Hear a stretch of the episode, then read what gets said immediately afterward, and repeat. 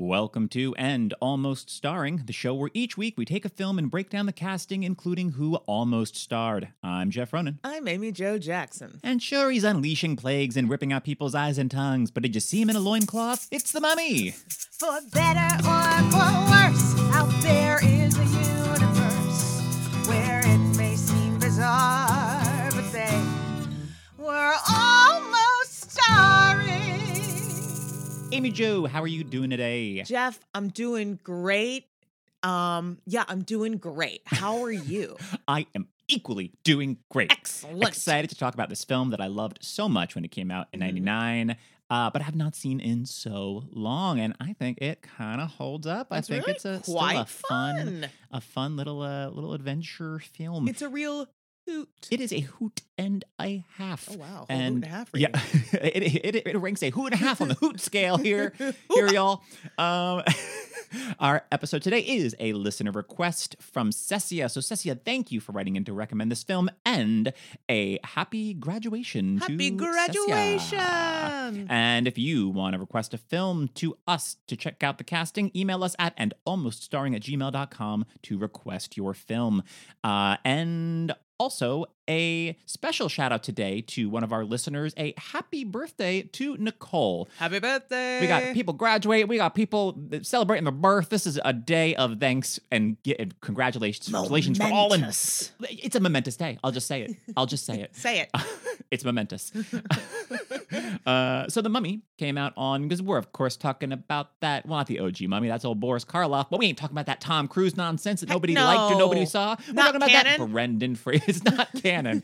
We're talking about that mummy canon. The canonical Mummy, which of course came out on May 7th, 1999, and was written and directed by Stephen Sommers. Amy Jo, what's your experience with that Mummy? Saw it in theaters. I definitely saw it on VHS afterwards, but not that long afterwards, and not that many times. Like, I remember enjoying it, but then watching it was like watching it anew, except for a couple of iconic moments where I was like, oh, right, that part. How could we forget that part? Yeah, there's those big, just like his face melting off. And there's melty face. Yeah, the sand through the keyhole. I was like, oh, gross, right? You know, there was a lot of that kind of thing. But yeah, it was.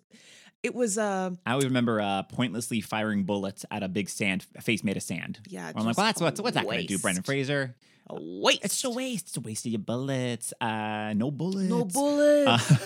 I also saw this in theaters. I mean, I was Target demo, 12 years old. This was a movie made for me. You're like, give me popcorn and adventure, please. Yeah. Yes, please give me popcorn, my Junior Mints, and a gigantic, like, Coca-Cola, and I was good to go at 12. And then I thought that we also owned this, but I guess we clearly didn't, because the memory I do have is that my dad one day came home from work very excited that he had clearly bought from someone off the street a DVDs of The Mummy and Wild Wild West. And I think, if memory serves, Wild Wild West played just fine, and The Mummy was such a terrible, what a tragedy. Such a terrible boot. It's such a terrible, like, however you film these things. Like, it was just like gaps in the film and like blue splotches that sometimes would pop out, and it was all dark. And I was like, this is not the Mummy I know and love. This is a discount Mummy. I want that expensive Mummy. Yes, get this wish Mummy out of here. I ordered The Mummy, and instead this is just like a series of what appears to be like dildos. This isn't what I wanted. Oh dear. This is not what I wanted at all. But spoilers ahead. If you have not seen The Mummy or haven't seen it in a while, here's a brief-ish synopsis. In Thebes, Egypt, 1290 BC, High Priest Imhotep has an affair with Anck-su-namun, the mistress of the pharaoh. The two of them kill the pharaoh after he discovers their relationship. That was a wild scene. Because at first you're like, I'm fully on board with these people. That pharaoh seems like a jerk. Although you'd think he'd be more careful not to smudge her like protective makeup on her arm. She's covered in body paint and not much else, and clearly so like that you will know if anyone touches her. It's like at a reality show where they'll put tape across their doors in their hotels, so if they leave their hotel room, the production will know that they snuck out. It's exactly like that. Oh, wow. Yeah. It is. Yeah, so I was not good on Imhotep. But I guess if the plan was to murder him anyway, then that's actually the good, like, he notices that and he gets distracted by that. Like, wait, who's touched you? While Imhotep is behind him and like, hey. And then, you know, ba-boom, you're stabbed. Yeah. You're stabbed. But I guess that was, or maybe that wasn't the plan. I mean, I can't imagine the plan was, because then Imhotep flees and she kills herself. She's like, you can bring me back to life because you're the high priest. Maybe the plan was always, hey, if we ever get caught, this is what we'll do. This is the ancient Egypt version of Romeo and Juliet. Hundo. Where it's like one, instead of pretending to be dead, it's like they're actually dead and that you can bring them back to life. I get it. I could see it. I did once do a reading of a play called Romeo and Juliet and Zombies. Sure. And it was all the events taking place basically after the play because they all got raised from the dead. And, okay. You know. It was also very similar to this film Warm Bodies with Nicholas Hoult as a zombie who like his heart starts like beating again because he falls in love. Then he starts becoming like less zombified as the movie goes on. Wow. I've not seen it, but it seems to be a charming film from what I hear. But it's not the film we're talking about today, Warm Bodies. We're talking about that mummy. So yes, Imhotep leaves. She, Anck-su-namun stabs herself. And Imhotep and his priests steal her corpse and travel to Hamunaptra, the city of the dead, but the resurrection ritual is stopped by the pharaoh's bodyguards, the Magi, and Imhotep is buried alive with flesh-eating scarab beetles and sealed away in her sarcophagus. That was a lot. Yeah, I mean, that's the thing that I always remember at this film is all those little beetles under the skin. Oh, I really had chosen to block that out. And watching it again, I was like, "Dagnabbit! Now I have to remember this." Yeah. It's lessened a little by the fact of looking back at the 1999 CGI that we had of like it's the little blur effect that they do under, like on the skin to make it look like there's a beetle under there.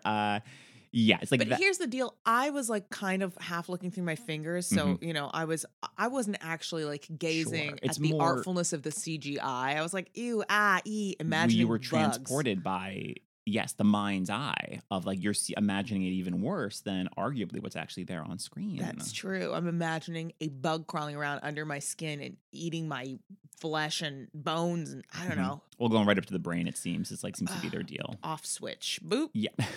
That's what that bug does. We flash forward to 1926, where Jonathan Carnahan presents his sister Evelyn, a librarian and aspiring Egyptologist, with an intricate box and map that lead to Hamunaptra. But not before she has completely destroyed an entire library. Dominoes on this bookshelves. But that was practical. Yes, they had to do it. They did it in one because it took a whole day to set up. So they would have had to like we'd be behind a day. We have to get this in the one day. It was. I mean, at first I was like, "Are you kidding me?" And then I was like, "Wow, this is a really impressive shot." As a book lover, I assumed that this was the most horrific moment of the film, possibly even surpassing the scarab beetles for you. It was really depressing. I was like, "How are they gonna get all these bookshelves back up, and then they're gonna be all in a order?" Oh, the alphabetizing is going to be a much bigger mess than if she hadn't tried to do like clown circus work on that ladder. Yes. Did they have the Dewey Decimal System back in 1926? How quickly could they get these books back in place? Gosh, I don't know. But yes, they realize they have this map to the City of the Dead. Jonathan reveals that he stole the box from an American adventurer, Rick O'Connell. They find Rick, and in exchange for saving his life, he agrees to lead them to the city because he has been imprisoned and is set to be hanged as Rachel Weisz as Evelyn is just negotiating as he's hanging. Like they drop him down, his neck doesn't break, and it's like she's bartering for his life. She's just so good in all of this. My note about her is Rachel Weisz has never been bad in a movie. Yeah, I mean, I think you're right. I think you're right. Also, Brendan Fraser, our hero Rick O'Connell, almost died during the scene. What? For the close-up that they just had it. They were like, it's just not reading as like tight enough. So they pulled it like according to him, like then they like tightened it a bit. And then I started like everything started going dark, and then I woke up on the ground. Oh no! And they were like, "We're all having a laugh about it." And he's like, "Yeah, sure, but I'm done working for the day because I stopped breathing." As Rachel Weisz remembered, "quote He stopped breathing and had to be resuscitated." So that's not worth it. Worth it. Yeah, no. Figure it out. Use some more makeup. Figure it out. There's gotta be an easier way. Yeah. Come on. This guy isn't Leo DiCaprio. He's like, he's not Christian Bale being like, I need to go as ham as possible. I was going to say, is that one of DiCaprio's special skills that he can't? He's like, oh no, you could trust me. I've got no feeling in my neck. I don't breathe through my neck. He does have a rather thick neck, so he might be able to do it. This is true. Old thick neck DiCaprio is what they called him around back in the day. En route, they meet a band of American treasure hunters. Forgot entirely about this little cast of characters. These Root and Toot and Russell coming into the film. All three of them, even Specs. He's a real cowboy. You know, we're trying to find that city of the dead. Oh, hey, Rick. It was, it was really a charming way to send up Americans. I really enjoyed it because they were preposterous. And it's fun because you have your two leads who are clearly going to fall in love over the film. You've got your American adventurer and then the British librarian who have they are clearly, especially when she first meets Brendan Fraser and he's got he looks like he just still came off the set of George of the Jungle. Yes, he does. He's got the long hair and the stubble and he's very just like, who's this animal, whatever. And then he comes back all clean shaven and is like, who are you talking about? And clearly not this handsome guy. It's me, Suave AF Rick. Right. But we don't have a lot of big brute of an American when you have all of these literal cowboys alongside Root and Toot and Boo. That shot of them all on the barge, just all firing their guns and oh man, Americans. I mean, it's so funny though. I got a lot of pleasure out of it. Oh, it's great. And they are led by Rick's cowardly acquaintance Benny.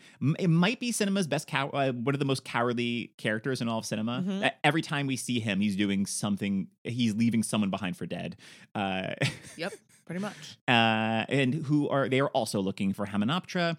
Despite being warned to leave by Ardeth Bay, leader of the Magi, the two expeditions continue their excavations. Once they get there to the city, Evelyn searches for the Book of Amun-Ra, but instead finds Imhotep's remains, this juicy, juicy mummy. And the team of Americans discover, the Book of the Dead, and jars containing Anck-su-namun's preserved organs. At night, Evelyn reads from the Book of the Dead aloud. It's like, Evelyn, did you not see Evil Dead 2? Did you not see Cabin in the Woods? You didn't see these movies that came out so much later than when you're set? You know not to read from a Book of the Dead? And she accidentally awakens Imhotep, which all of this made me laugh because Imhotep, the one Root and Toot and Russell with the glasses, loses glasses, and then Rachel Weisz finds him, and he's now has no eyes or tongue. And then she sees Imhotep, who's a big, scary, juicy-looking mummy. And she's looks to this guy who has just had his eyes and tongue ripped out, who's trying to crawl away. And she goes, please help me. Don't leave me. He doesn't have eyes or a tongue. What do you think he's going to accomplish? And why do you think that he's going to go, oh yeah, let me help you? He's trying to get away with what body parts he's got. Without his glasses. And now he doesn't have eyes and is in a tremendous amount of pain. Now, this brings up an excellent point. If he can't see without his glasses, the mummy steals his eyes for himself. How does the mummy see? How does the mummy? No, you know what it is? As he gets more and more body parts, he starts to look more and more like the actor. Arnold Vosloo. Yes. So maybe it's more like, I pop these eyes in and they're my eyes. They just become his eyes again. I guess. I don't know. I think that we should just have him still look exactly like Arnold Vosloo, exactly like Imhotep, but he's got to be rocking some glasses. Get him a nice little pair of shades. I bet that man looks quite fetching in a pair of glasses. I'm sure he does. I'm sure he'd make those glasses work. He'd make whatever work. But yeah, he definitely can't. Or just have him be stumbling around. Just have the mummy be really nearsighted that he just can't see. A nearsighted mummy? That's comedy. Well, maybe that's why he looks at Rachel Weisz and is kind of treating her as if she's an Anck-su-namun for a bit. Maybe he just can't see. He thinks it's her. Wow. And as he gets more powers restored, his vision becomes more acute. And he's like, oh, wait. You're not her, but I'll make you her. I'll just throw her. Yeah, but it was like, what is the plan then? Would the mummy go into her body? I guess the mummy, or you think the mummy's body would just come back to life like Imhotep's body? But no? But because she wasn't put to death with this curse, her reanimation is not going to follow the same rules. So if he brings an Anck-su-namun back to life, then his girlfriend's just going to be this juicy looking mummy the whole time. Because when he was going to do it the first time, he had her fresh corpse. Right. No organs in it, so unclear how that was going to all really work. Yeah, I didn't know. Well, I guess he had the organs in the jars, but he was going to wait until she was brought back to life and then pop those organs back in? There was a final step that didn't get completed, you know, that was going to, I don't know what. I feel like those pages of the recipe book got stuck together because I feel like there was some order that did not make sense. Real fast. Yeah. That Magi narrator was like, and they didn't get to it, so you don't need to know what happens. But yeah, so I think not important. And now centuries later, now we're back to the interesting stuff. And Benny, of course, once again, immediately turns traitor and is like, I'm going to help this mummy now. I really did enjoy where he was using all his different religious talismans and speaking in all the different languages to try to appeal to the mummy. Using the different prayers. Yes, that was a bit of a oof moment when he then pulls like the Star of David and the mummy is like, the language of the slaves. I was like, yeesh. Well, I mean, that was accurate for the time. But yes, I suppose that's true. But yes. I suppose that's true. The expeditions return to Cairo with Imhotep and Benny in pursuit, and Imhotep returns to full strength by killing, I guess, he has to kill everyone who opened up the case. Yeah, so it's the Root and Tootin' guys and Discount Pete Postlethwaite. He is Discount. Jonathan Hyde is Discount Van Pelt. No disrespect to Jonathan Hyde, he's great, but he's Discount Pete Postlethwaite. Yeah, if you ask me. Absolutely. I think I used to think that it was Pete Postlethwaite in Jumanji as Van Pelt. Because I was like, wait, these aren't the same guy? No, that's not the same guy. So he's got to go around and find all of them and kill all the Root and Tootin' Russells and brings back the 10 plagues to Egypt. Rick, Evelyn, and Jonathan meet Ardeth at a museum, and Ardeth believes that Imhotep wants to resurrect Anck-su-namun by sacrificing Evelyn. Evelyn believes that if the Book of the Dead brought Imhotep back to life, the Book of Amun-Ra can kill him again, and deduces the book's whereabouts in Hamunaptra. Take that to Bembridge Scholars. That was such a great line. The delivery, pluckiness all throughout. So funny. There are people coming in trying to kill them, and she's just so excited to have take that, Bembridge Scholars. Well, nothing's going to get my spirit down. I figured it out, I have. It was so charming. Oh, so good. Imhotep corners the group with an army of minions because they got the plague of boils and sores, which, I mean, to me, if you give me a bunch of boils and sores, I'm less likely to be following you, but that I think it also was the plague of mind control. Oh, the plague of mind control. I forgot that lesser-known plague. Yeah, that was farther down the list after the frogs and the locusts. Yeah, it was 10.5. Oh, speaking of Jonathan Hyde, that shot of him where I forget whatever he says, but they cut to a close-up where he's got all the locusts just on his face, the real locusts, and and thankfully it's only that one brief shot, because I'm like, ooh, I don't want to film that. Let it be CGI. Let it be the CGI. There were quite a few things in this where I was either like, that's a very unpleasant shooting day, or I think it was the moment where Imhotep is doing the sand face, but it's just the actor standing there doing it. So funny. It, and I was just imagining he makes the big sandstorm, and then they cut to him acting out the sandstorm, and that is some great, great actor exercise moments. I just started laughing, and I turned to you and I was like, but, and you go, him on set doing this. I was like, that's exactly what I was thinking. Also, throughout this, we learn that the mummy doesn't like cats. He spots a cat I think it's introduced quite late in the film. I know, but the cat jangles on a piano, and the mummy's oh, and runs away. And then there's only one other part, which is hilarious, where Rick O'Connell comes in and is like, hey, and holds up a cat, and the mummy's like, hey, and gotta go, scurries away. Why is that the only time we're using a cat? And also, if it's we know that the mummy will go back to full power if he kills these Root and Tootin' Russells, they're left alone and I'm going to get some whiskey. Get me some whiskey, too. Stupid planning on everyone's part. Why are they not okay, let's get them as far away as possible, and also surround them with cats.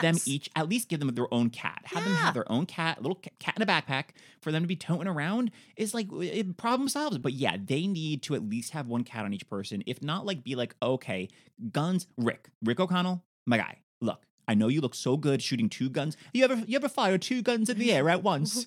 But the guns aren't doing anything. You gotta be shooting a cat. Get a cat gun.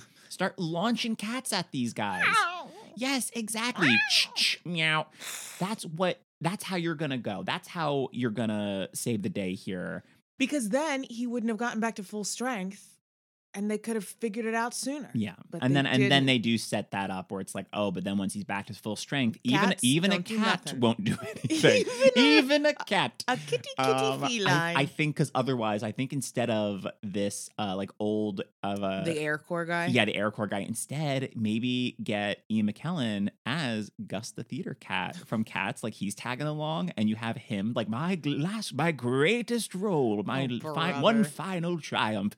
And you've got like Ian McKellen as a Catman trying to fight this mummy. Shooting Lord of the Rings, living his life at this time. He's not thinking one day in the future. He's spending years of his life in 99 shooting Lord of the Rings. I'm going to play a damn cat in a movie. He might have hoped that he would. Oh, sure. One can dream. Evelyn agrees to accompany Imhotep if he spares the rest of the group. And Imhotep, Evelyn, and Benny return to Hamunaptra, pursued by Rick, Jonathan, and Ardeth, who are able to locate the Book of Amun-Ra. Imhotep prepares to sacrifice Evelyn, but she's rescued after a battle with Imhotep's mummified priests, which is great because they're all CGI. And like, this is like one of the earlier films where you had so many CGI creations like this. So like Brendan Fraser had to learn like all the blocking with nothing. He's just doing all that by himself, which I want to just see I want to see it without any special effects. I just want to see Brendan Fraser like, ha! Because he is selling it. He is absolutely selling it. And it looks so good because he's selling it when there is nothing there. It's not like there are stunt performers there that they CGI'd over, because one of the fun things about it is like that you can see through. Right. So like the mummy earlier, and that you could see through these guys. And it's just because he's doing it by himself, which is fantastic. A+ work. Mm-hmm. He fights the mummified priests. Evelyn reads from the Book of Amun-Ra, making Imhotep mortal, and he is fatally wounded by Rick.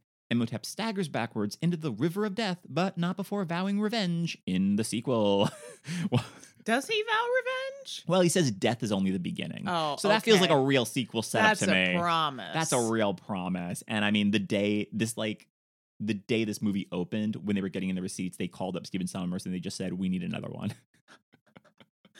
Hey, Stephen. I got a question. Can you get your typewriter handy and start click clacking away? Click clacking away. Which, you know, that other one, even though he's in it for like 30 seconds, is that The Rock's big film debut. Oh, old really? Dwayne Johnson in Mummy Returns. He's the Scorpion King. Where he's in The Mummy Returns for like 5 minutes. He's like, literally like one shot in the beginning, and then at the end he comes back as a CGI scorpion monster who is some of the funniest, worst CGI you've ever seen. And then like, they already knew. They were like, and then we're going to make a prequel thousands of years ago called The Scorpion King and have you, like, that's like your big, like, leading man film.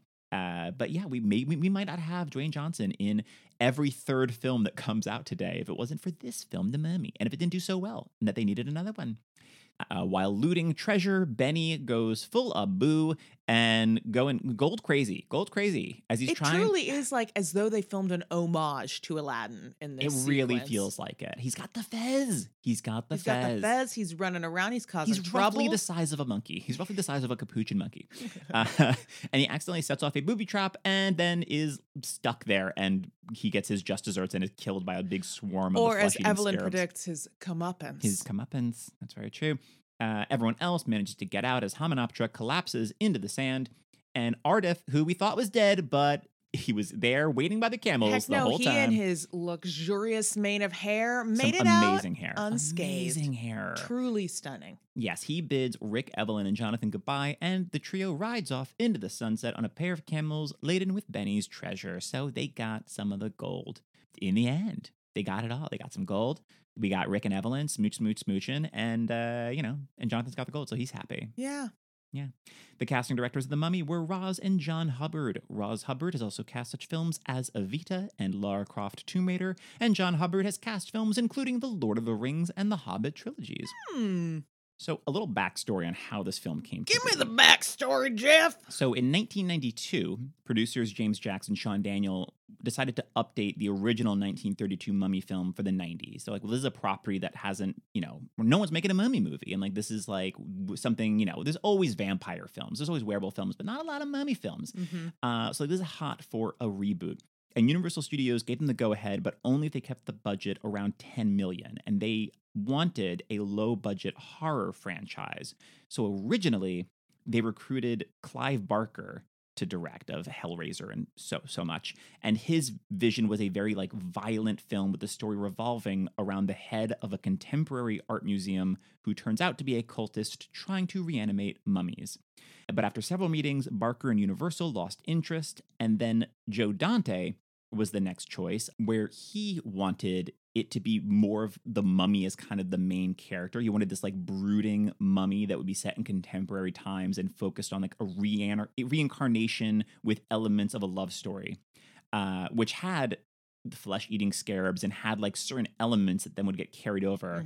Mm-hmm. But the budget got too high and the studio said no, so they rejected Joe Dante. Then George A. Romero was sought, like all horror directors.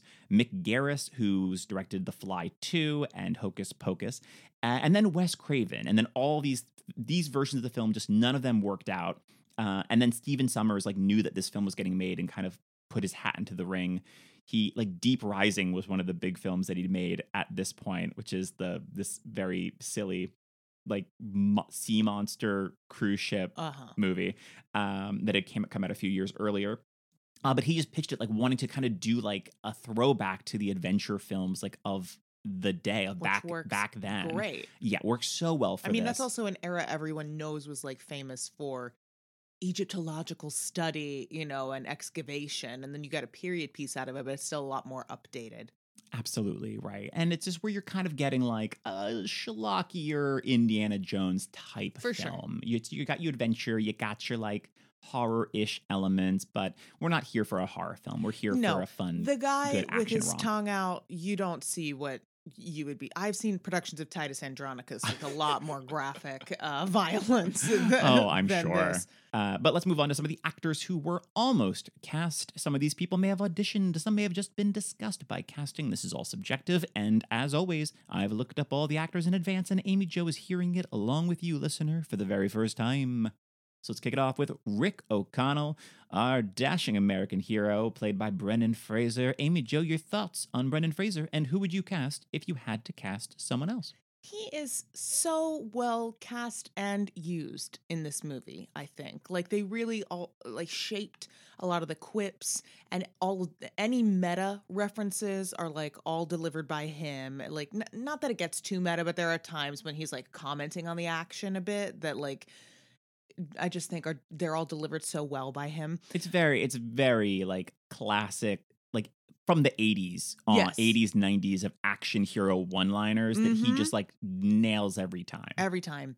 I really think if he had been born like 20 years later, he's like perfect for all those Marvel heroes, know? Yeah.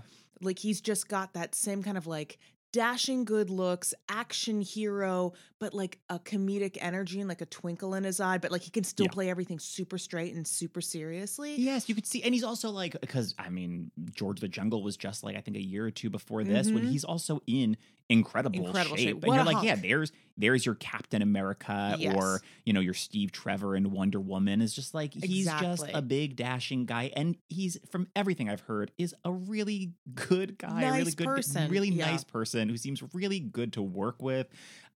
So yeah, he had like, you can look easily up, easily Google at Brendan Fraser he had kind of a downturn that was through no fault of his own.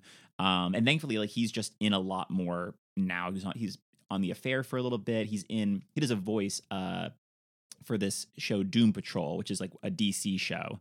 But then he's got like stuff going on now, and he was in the Trust, about the J. Paul Getty, about like that kidnapping that they had like the movie All the Money in the World with Christopher Plummer and like Mark Wahlberg. And I think he's the Mark Wahlberg role in the show, I think. But yeah, he's in more stuff now, which I'm really happy to see, because I think he's good. He's a real talent. He's really good in all these things, with these adventurer roles. He's really good in Gods and Monsters with Ian McKellen. Yes. Like he can also act, he's a real actor. So yeah. I think he's so good in this. Yeah, he's excellent. I mean, the thing about the casting for the two leads, basically, as I've sort of implied with Rachel Weisz, is like, it's just really well done. They play really well together. They're very charming. And yeah, I really, really dig him. I have, written a Chris, which oh, come on. You alluded to. Well, I put Chris Pine first. Yeah, I mean that's kind of the one I see the most in him and Wonder Woman. That is so very energy. On brand with this. Yeah, and then funny that you mentioned Wild Wild West because my other more contemporary choices like Will Smith, very different, still great at the quips. Like obviously the man can do an action film. And I think he would also be very charming, but it's kind of hard to beat Brendan Fraser. Also, it's like he's so inextricably linked to this movie in my mind. Yeah, you know, because of when it came out, and I had also seen George of the Jungle in theaters and all that. Like it's just like so part of my like late adolescence, right? That it's like, well, it's Brendan Fraser in The Mummy. So yeah. No, it's very, very true. I was like, if not him, this would have really blown up his career in a different way if Nathan Fillion had gotten this. This is a very similar energy because this is only like 2 years before Firefly, I think, which is a very similar. Yeah, very similar energy. Yeah, like cowboy-ish role in that of that like, yeah, that quippy one-liner energy. He's like a big hunky man. Great hair. Great hair acting by Brendan Fraser. Great hair acting by Nathan Fillion. It's very, very true. He's a little younger. He also was not in films in this way at this point. But if he was, I could see a John Hamm. It's very different. I mean, he's not known for the one-linery types. But I'm wondering what would that have looked like if he'd gotten the chance to get a kind of role like this when he was younger. We know he does young swaggering buck. So he can do that young swaggering buck. That old Don Draper. Made more today of Chris Pine, of course. Oscar Isaac, thinking of him as like Poe Dameron in those Star Wars films, that's what he does. He does that like swagger. He does that one-liner. Totally. Someone else, great hair. It's very important. It's great hair. I think it's critical to the success of this storytelling. Because I had just finally finished, because it took me so long to actually finish the thing of the show, The Great, with Elle Fanning and Nicholas Hoult. There's one actor on it, Sebastian D'Souza, who plays a Leo, who plays like the guy is that the like courtesan they bring in for her? Yes, the guy that like Nicholas Hoult brings in, like, here, you can sleep with this guy so he'll make you happy. And he's like so charming. So funny and a great looking guy and also great hair because you gotta have great hair to be playing Rick O'Connell. We've established that. It's a rule now. Right. And he's a guy that I'm like want to see blow up. Like there's that guy whose name escapes me because I didn't watch Bridgerton, but the guy from Bridgerton is like the sexy who is one of the sexiest people I've ever seen. And he's like hosting SNL and he's like rumored to play Bond and good for him. But this guy, I feel like nobody knows who this is yet. And like this guy also put him in more things. Yeah. So producer James Jackson and director Stephen Sommers were impressed with the money that George of the Jungle was making at the box office. And based off that, cast Brendan Fraser. Hey, you know, he really moves the needle. He's moving the needle, that Brendan Fraser. We gotta get him move the needle over to our movie. Summers also commented that he felt Fraser fit the Errol Flynn swashbuckling character he had envisioned perfectly. And the actor understood that his character doesn't take himself too seriously. Otherwise, the audience can't go on that journey with him. Which, yeah, I mean, it's such a fun. It is like with the two of them, with you have Rachel Weisz just being like so daffy and like ducky throughout, where it's just like not really like you understand the stakes. When that scene in the library where she knocked all the bookcases down happened, I was like, this seems like a bit much. But then at the end, when she's unleashed the 10 plagues of Egypt and all this other stuff, I was like, get this woman away from books. That was an appropriate establishing thing because we really were just going to heighten from there, weren't we? Exactly. And I mean, I don't know if it was in the script, but one of the most iconic moments in the film for me is this like mummy creature roaring at the two of them and Brendan Fraser just roars back is one of the funniest things I've seen. Is like what a chef's kiss of a move to just scream back at the thing that's screaming at you. It's like, yeah, it's like what you would do. It's as if he's been like, oh yeah, I've encountered a bear before. I'm just going to make myself really big and just shout at this thing until it goes away. Now, as for the actors who were actually considered for Rick, Tom Cruise turned it down. Oh, that's really funny, isn't it? And he's clearly like, I'm gonna make that mummy money way or the other. The mummy money. In 1999, he had Magnolia, which got him one of his Oscar nominations, and Eyes Wide Shut, which took forever to film. But you know, you got to work with Kubrick, so You got to work with Kubrick, and your then wife. He made Magnolia with Paul Thomas Anderson, and that's better choice. He didn't need to be in this. He's got his own franchise. Whatever it's called, Mission Improbable. I don't remember. And then he made The Mummy, which I still haven't seen, but I've from everything I've heard is such a waste of time. Although I do recommend seeing if you can still find it.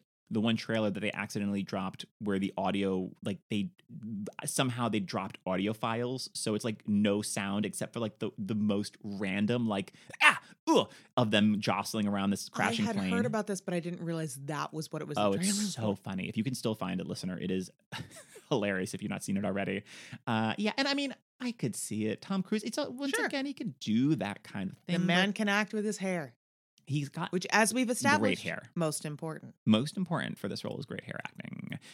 Brad Pitt turned it down. No, which I could see as well. Especially 1999. Brad Pitt. Yeah, this was the year of Fight Club instead, which much more interesting use for Brad Pitt. Which I always like Brad Pitt when he is more of a supporting, weirder character. You're able to use that energy in a more interesting way to me than the square-jawed hero. Yeah, no, I don't want that. That's not interesting.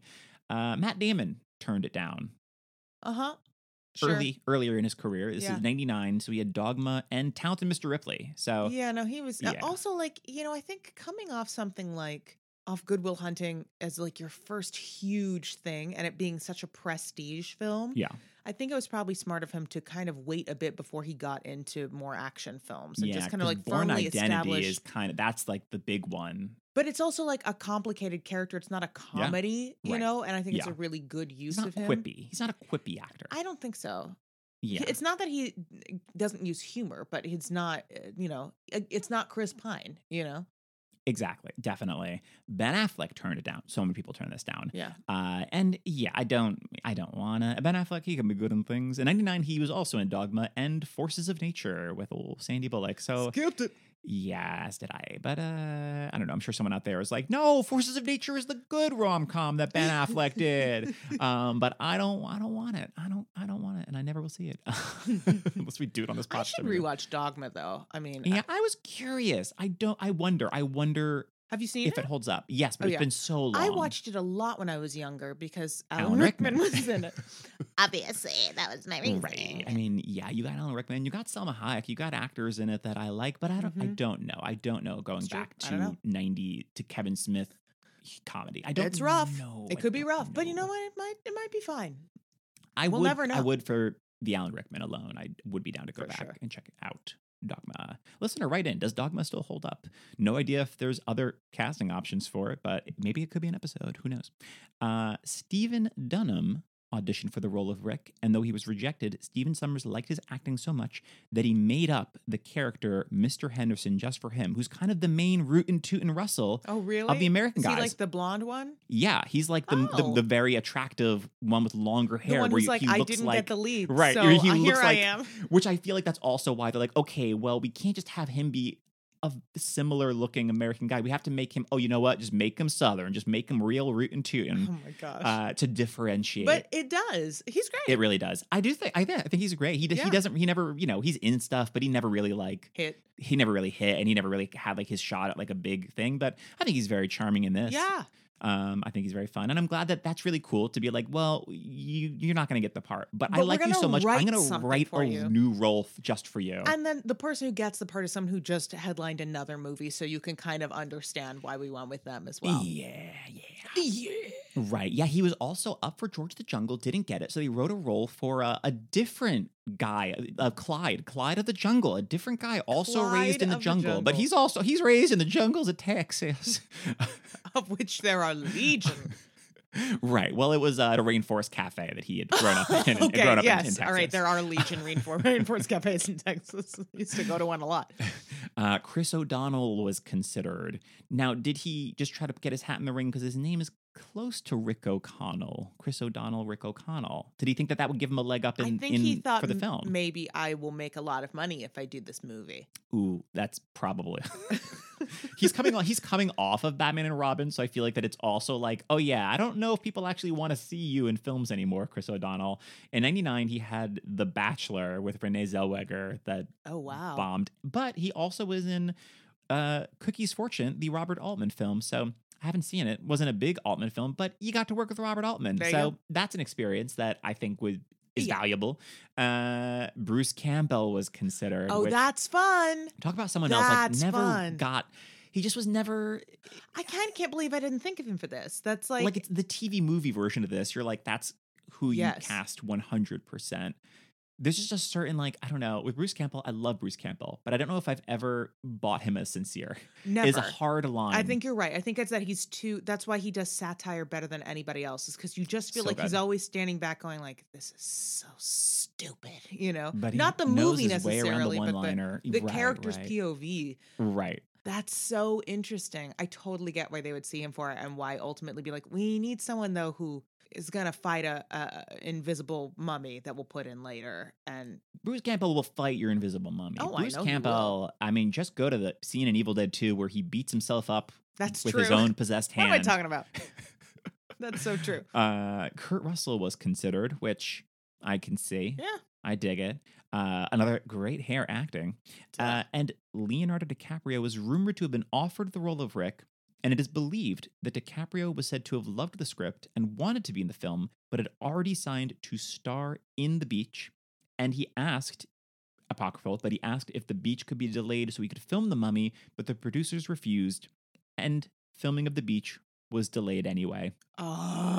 So if they I do remember there being all that drama with The Beach. Yeah. But that's gotta really great.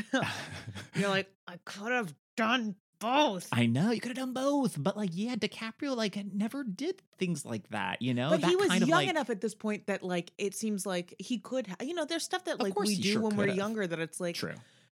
Before it's like, no, I can't do that now because either it's too tiring or like that's not the kind of movie I'm interested in making anymore. But when you're younger and you're like, I want to do all sorts of stuff and I want to explore different aspects of what I can do. No, definitely. But it's still like, as I said before, it's like DiCaprio, someone that like once he hit, I mean, clearly Titanic, but I feel like even the year or so before, he just never worked with a not named director again. Correct. Like even like, oh yeah, I'll work with Danny Boyle, the wonder, you know, coming off of Trainspotting and like all these flashy things. Danny Boyle is a named director, even back then for The Beach, that I could see opposed to, oh, Deep Rising's Stephen Sommers. Although, you know, it could also be, especially at that point, to be like, yeah, well, I mean, at that, you know, of course he's in Titanic, that grossed the highest grossing movie of all time. But was he the star or was the boat the star? Good question. Although arguably, would he be the star in this? He's not the title character. That goes to The Mummy. The Mummy. Mummy. I was wondering how long we would make it into the episode. No, you have to sing the whole thing first. Okay, here we go. The Mummy. The Mummy. Whoa. I love the mummy. I don't love my mom or my dad, just the mummy. I won't go to church and I won't go to school. That stuff is for sissies, but mummies are cool. Oh my God. So for context, if you didn't watch VeggieTales as a wee child, you will be like, what are you singing? And if you did watch VeggieTales, you're probably like, also saying, what are you singing? I don't know. It was a bop. It was a banger. It was a well-known banger at the time. It was not a mummy. No, it was a bunny. It was a giant.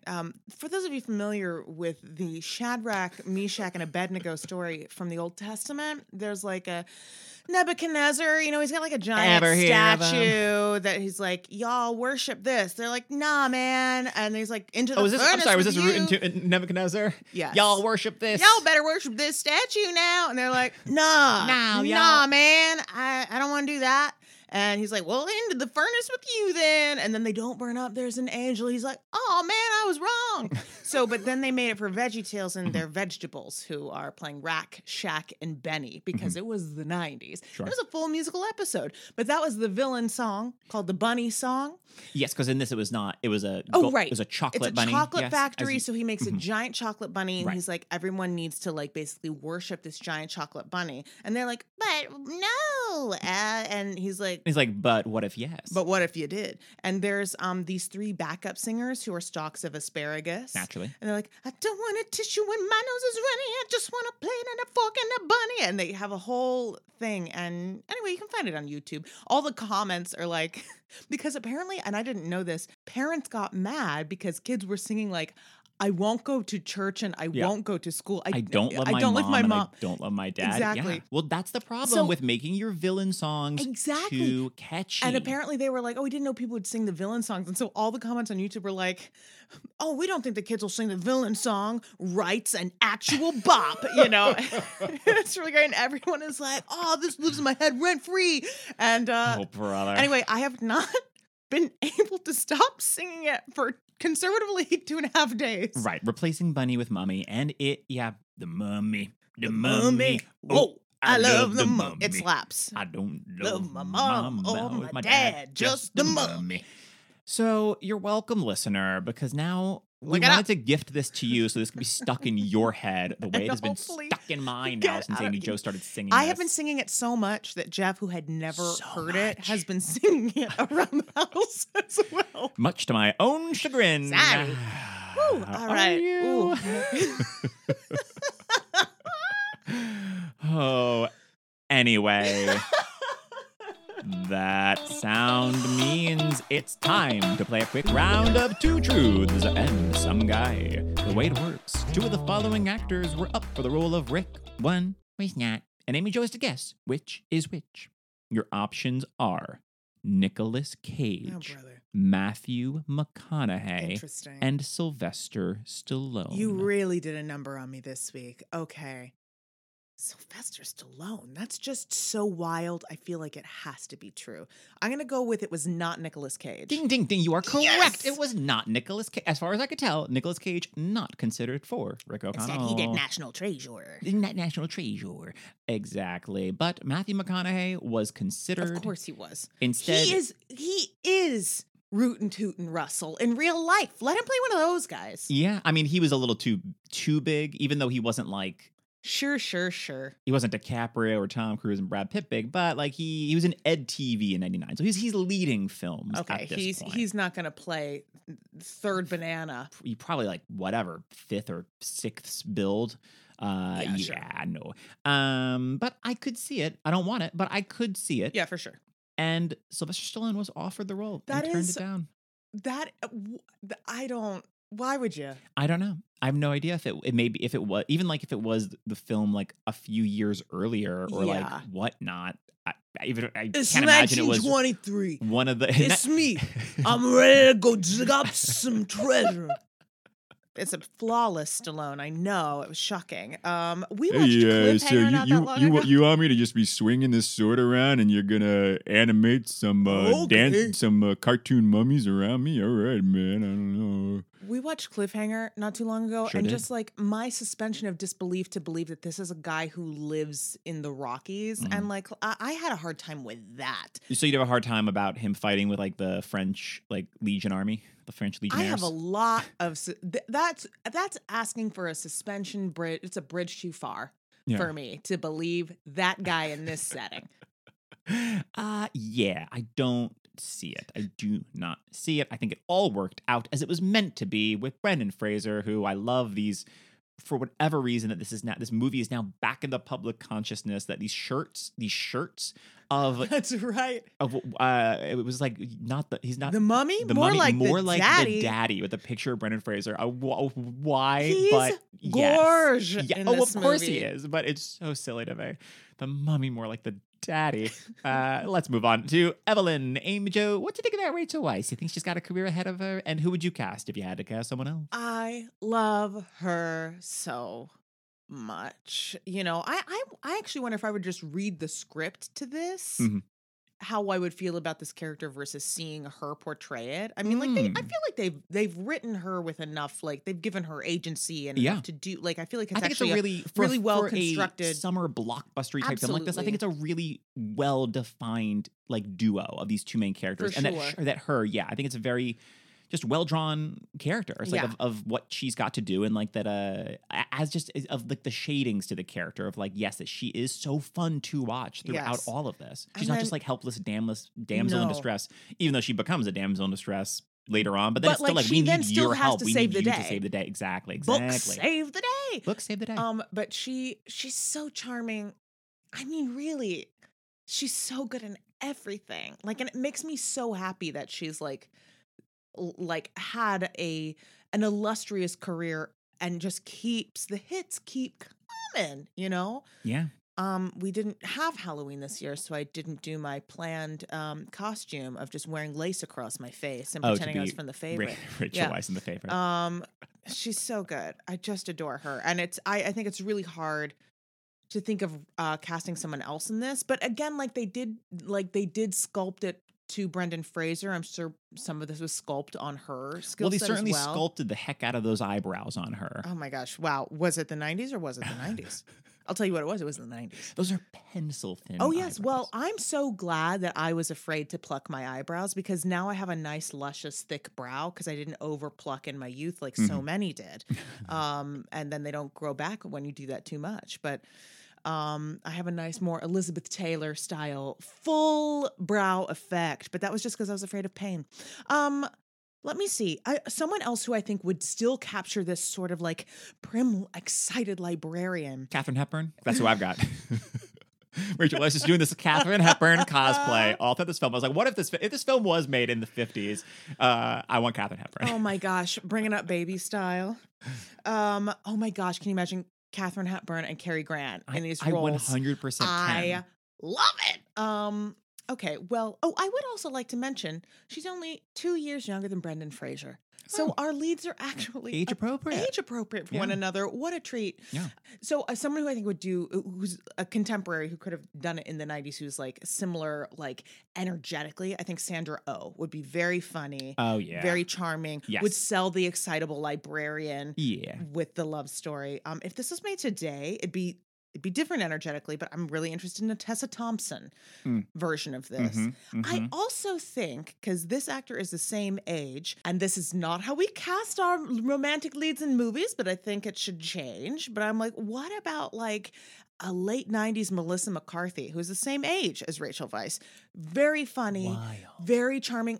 Can you imagine her as like a sweet little librarian? Well, I 100% can. I think that will be, yes. She'd I can so absolutely funny. See that. I can absolutely see her getting distracted by like showing up the college and just like all the other professors and these things. They're like, this is not the time. We need to go. Yeah. And she's like, oh no. I just unleashed the 10 plagues of Egypt. Or even before Gilmore Girls. But yeah. I would love that.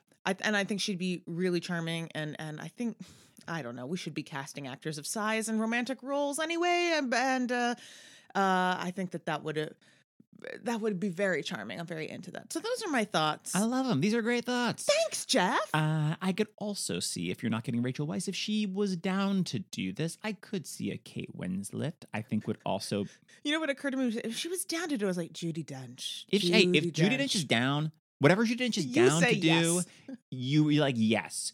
Judi Dench comes into you've got like whatever this like if there was like some small professor role in the film that they'd asked Judi Dench to read for, and she came in like, oh, I love it, love the script.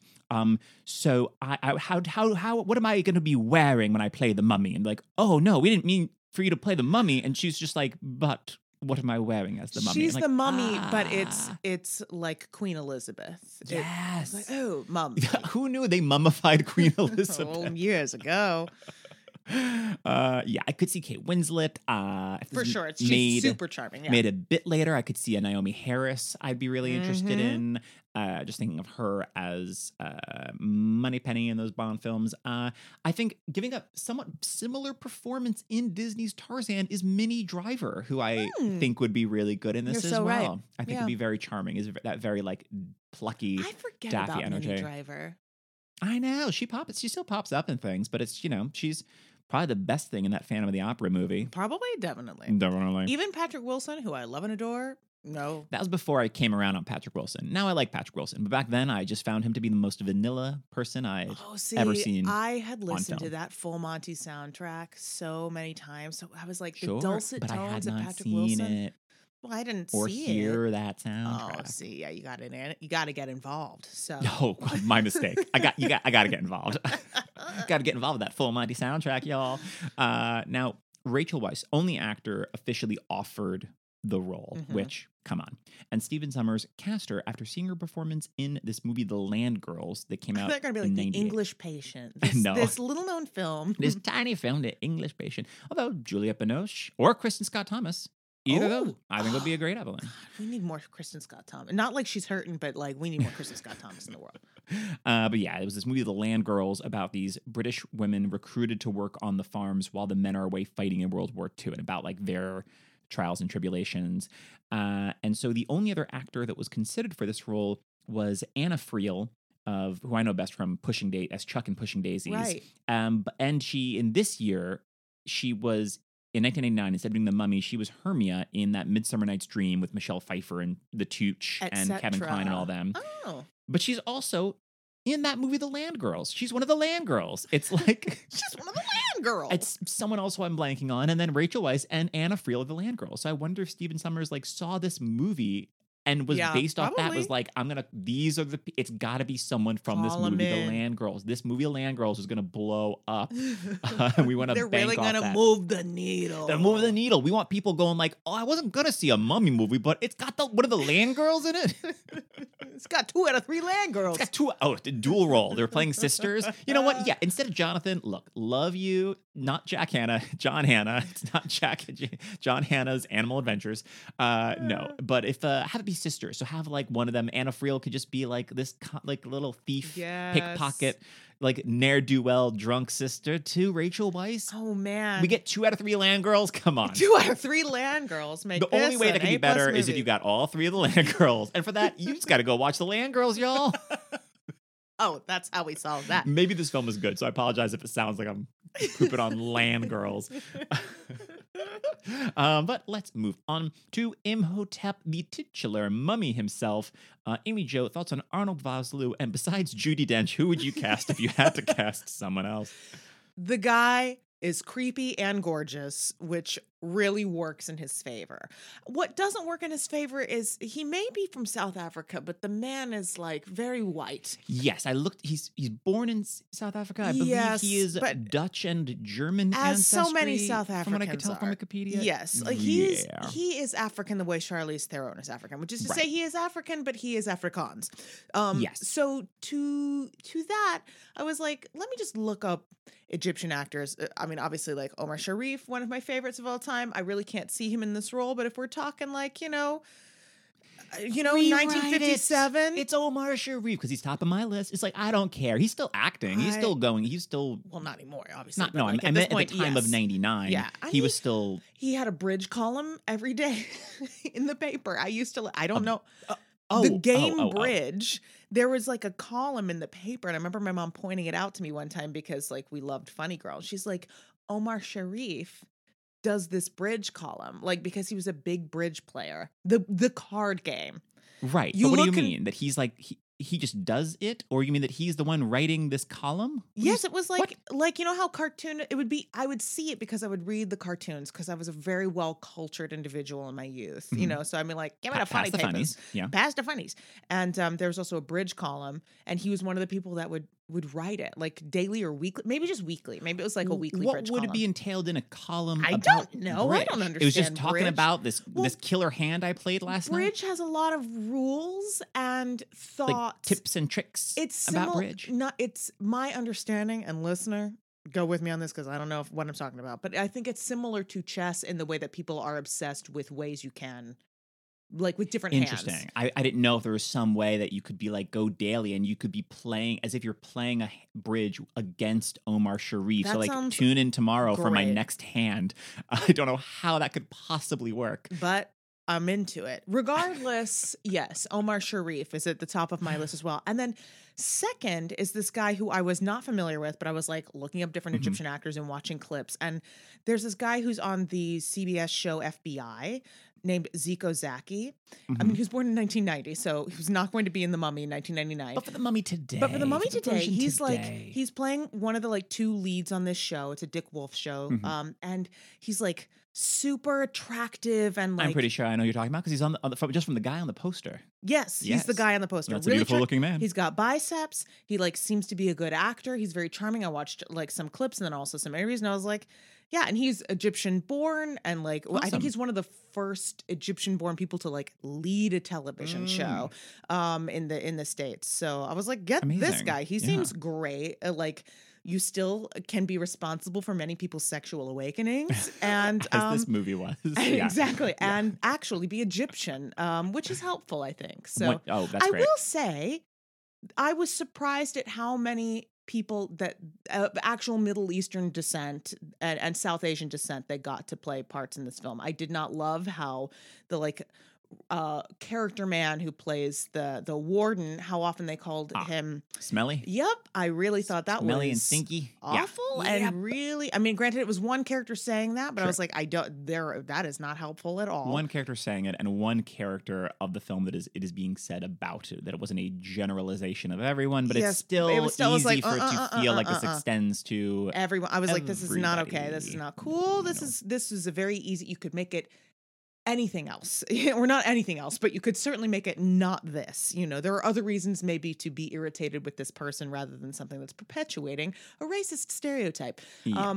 However, they actually had people of Iranian descent, and the curator is Indian, and I did appreciate, because that feels like they actually had to make an effort to do that, which I did appreciate, even if they could have gone further and deeper with it. Further with our major characters, the titular mummy and Benny. Kevin Well, he's supposed to be Hungarian. O'Connell. Oh, Hungarian. Yeah. Oh, okay. Which I only knew because the subtitles kept saying chattering in Hungarian. I mean, although he's wearing a fez, so I don't know if that was just him. He's still in Hungarian. Yes, that's very true. But that at least is less right. Yes, of course. Of course. Yeah. I just make it Omar Sharif. Or the other person I thought of was this actor Amr Waked, who has been in so many things. He's kind of more age-wise, closer to Arnold Vosloo. Mm-hmm. He's a little younger, but he was in Lucy and Salmon Fishing in the Yemen, and he's on Rami now, is the big thing that he's on. Who I think would also be great, just from mainly Lucy, that I just remember him from, is this cop following after ScarJo and Morgan Freeman and all. So as for Arnold Vosloo, he understood the approach that Stephen Sommers was going for in the screenplay, but only agreed to take on the role if, quote, I could do it absolutely straight. From Imhotep's point of view, this is a skewed version of Romeo and Juliet, which I think really comes across. Totally. That I think is also why you kind of need them to kill the pharaoh in the beginning, because if it was just that they were, you're sleeping with my woman, so now I'm gonna get you guys, and that's why you're mummified, and then he's just he's now he's killing a lot of people as a mummy, but the overall thing is shouldn't I root for him? Yeah, in some small part, but then of course he's immediately a big juicy monster, my man, just stealing people's eyes and tongue. I do think that the very visceral, even though it's behind a screen, killing of the pharaoh is important, so that we establish we're not really gonna root for this guy. Right, yeah. But I so see that, and I do think it also does help. It does make it it's not just a generic oh no, we unleashed the ancient evil. It's he's got a really specific point of view and want. Yeah, absolutely. And he plays it to the hilt. He sure does, especially when he is he's making the face to become that sandstorm face. Is so funny, is so good. I want to see just that out of context, all the filming of that. I want to see the shot of Brendan Fraser swinging that sword around before they added in all the cartoon mummies, and I want to see Arnold Vosloo just going with his mouth. I hope that at the end of the take they say cut, and then he goes, "Take that, Bembridge Scholars!" Yeah. Take that, Bembridge Acting Academy. So no one else that was considered for this iteration, but back when Joe Dante wanted to make his brooding mummy movie that was more set in contemporary times, he wanted Daniel Day-Lewis. Imagine Daniel Day-Lewis as a brooding mummy. How does Daniel Day-Lewis approach playing a mummy? I'm curious. All right, well, start wrapping me up. Pour the Beatles on me. All right, I'm ready for you to move my brains. The only way I can do this is if I die and am brought back to life. And then I'll really get it. I'm going to start sleeping in a sarcophagus. Yeah, I don't know. I could see, the version, we've got that Francis Ford Coppola Dracula with Gary Oldman, where it's this is a classy horror film. I could see that. I could see this is a classy horror film. Maybe Daniel Day-Lewis would want to do that, as bananas as that is to picture. My eyebrows tomatoes are raisin in question. You know, I mean, Bill the Butcher is more over the top than arguably anything that's Imhotep does in this film. Absolutely. And so are the costumes. Daniel Plainview and There Will Be Blood. Even the loincloth, not as extreme as that top hat. This is right. The top hat and the glass eye. Yeah. Come out. No, so those were all the characters that I found other casting options for, but there are a few characters we didn't mention, so I want to briefly touch on them. We've got Jack Hannah as Evelyn's brother, Jonathan, which this is like this and Four Weddings. John Hannah, right? Hmm? John Hannah? John Hannah, yeah.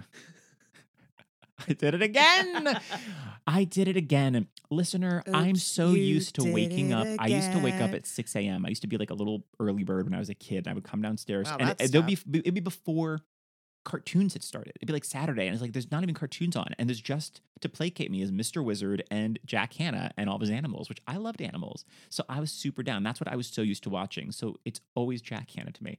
And Jack Hannah is not in this film. Of course, it was actor John Hannah. Scottish treasurer John Hannah. Scottish treasurer John Hannah, known for this and Four Weddings and a Funeral. And If You're Me, Several Borrow and Marples. Many other things, but like these are the big ones. And I think he's very charming and very fun in this. Great. He comes back in that sequel. What an entrance, too.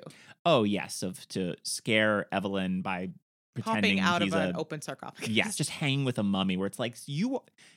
How old? Like, unless this is supposed to be like a plaster thing or whatever, but I'm like, you're gonna destroy this mummy. I was gonna say you're destroying evidence, but that's not what's happening. Evidence. And yes, we've got Jonathan Hyde, aka Discount Pete Postlethwaite, from Titanic, Jumanji, Anaconda, and then this, which feels like such a small role for him after being in just Jumanji and Anaconda alone, because this feels like on par with a Jumanji type of your size of your film and whatnot. And he's Van Pelt. It feels weird to then have him be like such a teeny tiny role in this. People want to work, Jeff. You know, people do want to work. They do want to work. We've got Kevin J. O'Connor as Benny, or as I put in my notes, when you can't afford Steve Buscemi. I think he's really good. I do think he's good. It's a fun character of this like very weaselly little guy that just keeps showing up and is always screwing doing what people he can over. To survive, yeah. He's also in like all of Stephen Sommers' movies because he's in Deep Rising, he's in this, he's in Van Helsing, he's in G.I. Joe. Stephen Sommers loves this guy, which good for him. But he's a fun character actor whenever he pops up. He adds a fun flavor to things because he's so specific, and which I loved in the scene near the end when he's trying to load the camel with gold and trying to drag it. This camel's not having it. And that wasn't in the script. All of the camels inexplicably hated Kevin J. O'Connor. Like none of them wanted to work with him. Whenever he had to be working with these camels, they were always so obstinate with him, which is so perfect for the character. And we've got as Ardeth Bay, Oded Fehr, which was his film debut, is like the head of the Magi. This is the same year as Deuce Bigelow, Male Gigolo, which he is the gigolo that Deuce Bigelow takes over for. Wow. Which I mean, with this guy's hair and how good looking this guy is makes sense. But he's in both of those, both the first two Mummy films and both films in the Deuce Bigelow franchise. Wow, I really, yep. I don't even have words. I don't have words either. But originally, the Magi were supposed to be tattooed from head to toe, and Stephen Sommers vetoed it because he thought Oded Fehr was too good-looking to be covered up. Yeah, he was thinking ahead. And he was supposed to die, and Stephen Sommers was like, no, because this guy's too heroic. And then this guy got to be in a sequel, and he got to make double mummy movie money.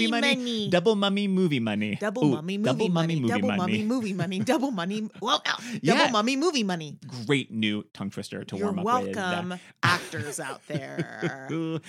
And that's it. So final thoughts, Amy Jo, any moments from the film we didn't touch on or any other characters?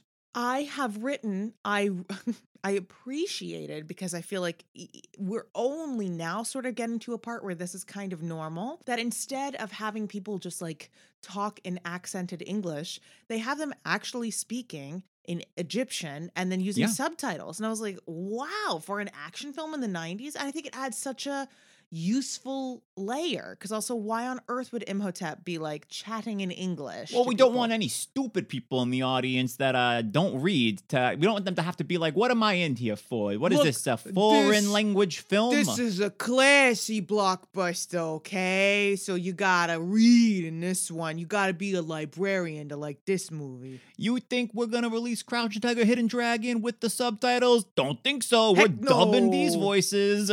Which I hate. I just hate it. I hate the dubs. I just don't understand it. I don't understand why people would want to watch with the dubs. So I really appreciate that they did it just this do the way. Subs. Yeah, do the subs, not the dubs. Don't do the dubs. Although it wouldn't be the dubs. It would just be having Imhotep just be like, well, now that I've got this American man's tongue, now I can talk like this. Or he doesn't talk at all and he just goes blah, blah, blah, blah, blah, like that. Sure, just real juicy mummy tongue action. Oh, man.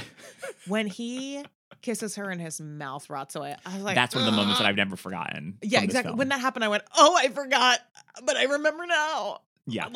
The way to make, like, the Snow White, Sleeping Beauty, like, kiss, like... Disgusting. Even worse, where it's already, like, you're kissing someone, like, who's unconscious. Making it even worse is, like, as you do that when they're unconscious or sleeping, but also then your own mouth starts to melt away. Decay. Not just melt, but decay. Not just melt away, but decay. The mummy. The mummy. Oh, I love the mummy. I don't love my mom or my dad, just the mummy. Damn it. Sorry if it's stuck in your head now, too. You're welcome. Amy Jo. Jeffrey. What are you recommending this week? Well, listen, if you're someone who likes this era of Egyptology, do I have 20 books for you to read? There is this series of books called the Amelia Peabody Mysteries. They're by Elizabeth Peters, and the first one is Crocodile on the Sandbank.